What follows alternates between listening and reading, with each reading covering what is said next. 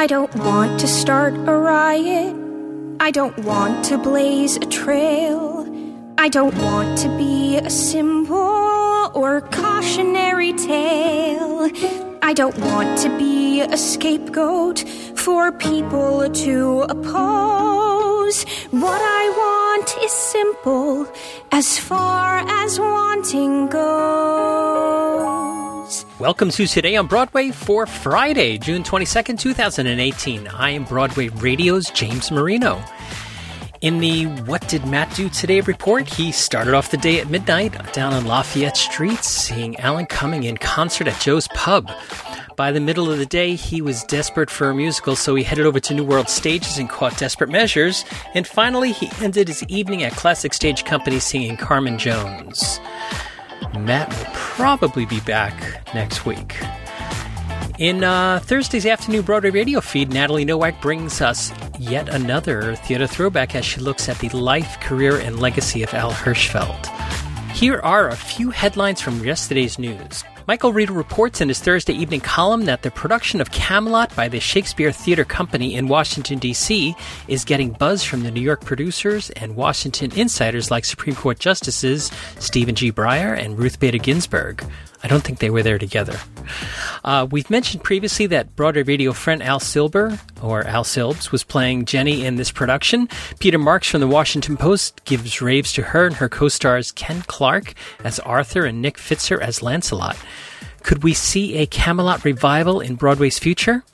If only Miss Cleo were here with her spreadsheets, I, I mean her crystal ball. I'm going to come back to a story that we skipped earlier in the week. I'm not sure why we skipped it, but it was not because I'm bitter about not seeing Springsteen on Broadway, as been suggested by a few listeners. On Tuesday evening, Bruce Springsteen broke from his Springsteen on Broadway set list, adding a monologue concerning the Trump administration's zero tolerance border policy that has been separating children from their parents. He said, I never believed that people come to my shows or rock shows to be told anything. And he continued, We are seeing things right now on our American borders that are so shockingly and disgracefully inhumane and un American that it is simply enraging. And we have heard people in the highest position in the American government blasphemy in the name of God and country that this is a moral thing to assault the children amongst us. May God save our souls.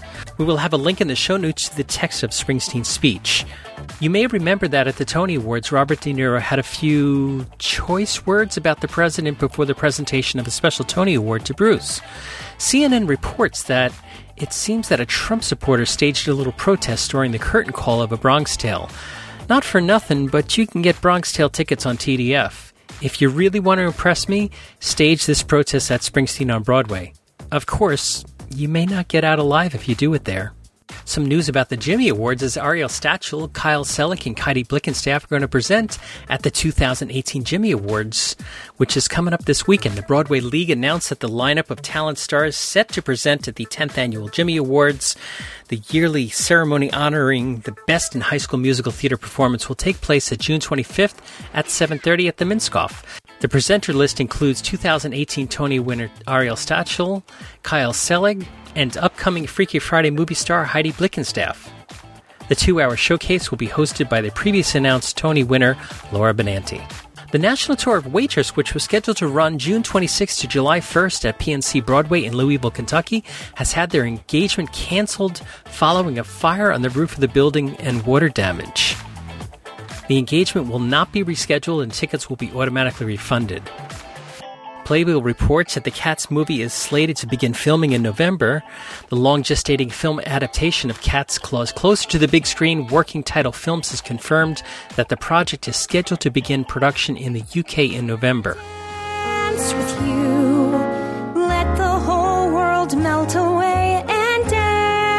With you. People say? And when we're through, no one can convince us we were wrong. All it takes is you and me and a song. You may wonder what the music was at the top of the show and what you're listening to right about now and a little bit after. It's the first listen of Broadway's new musical comedy, The Prom.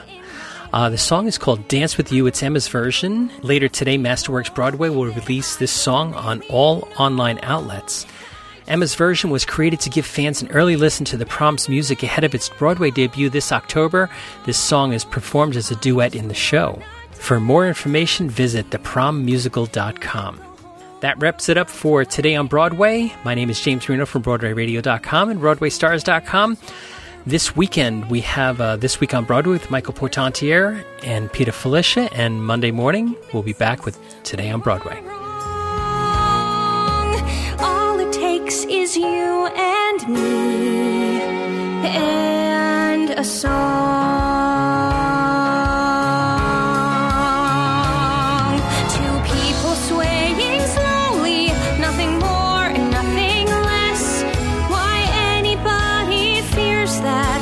Anybody's guess.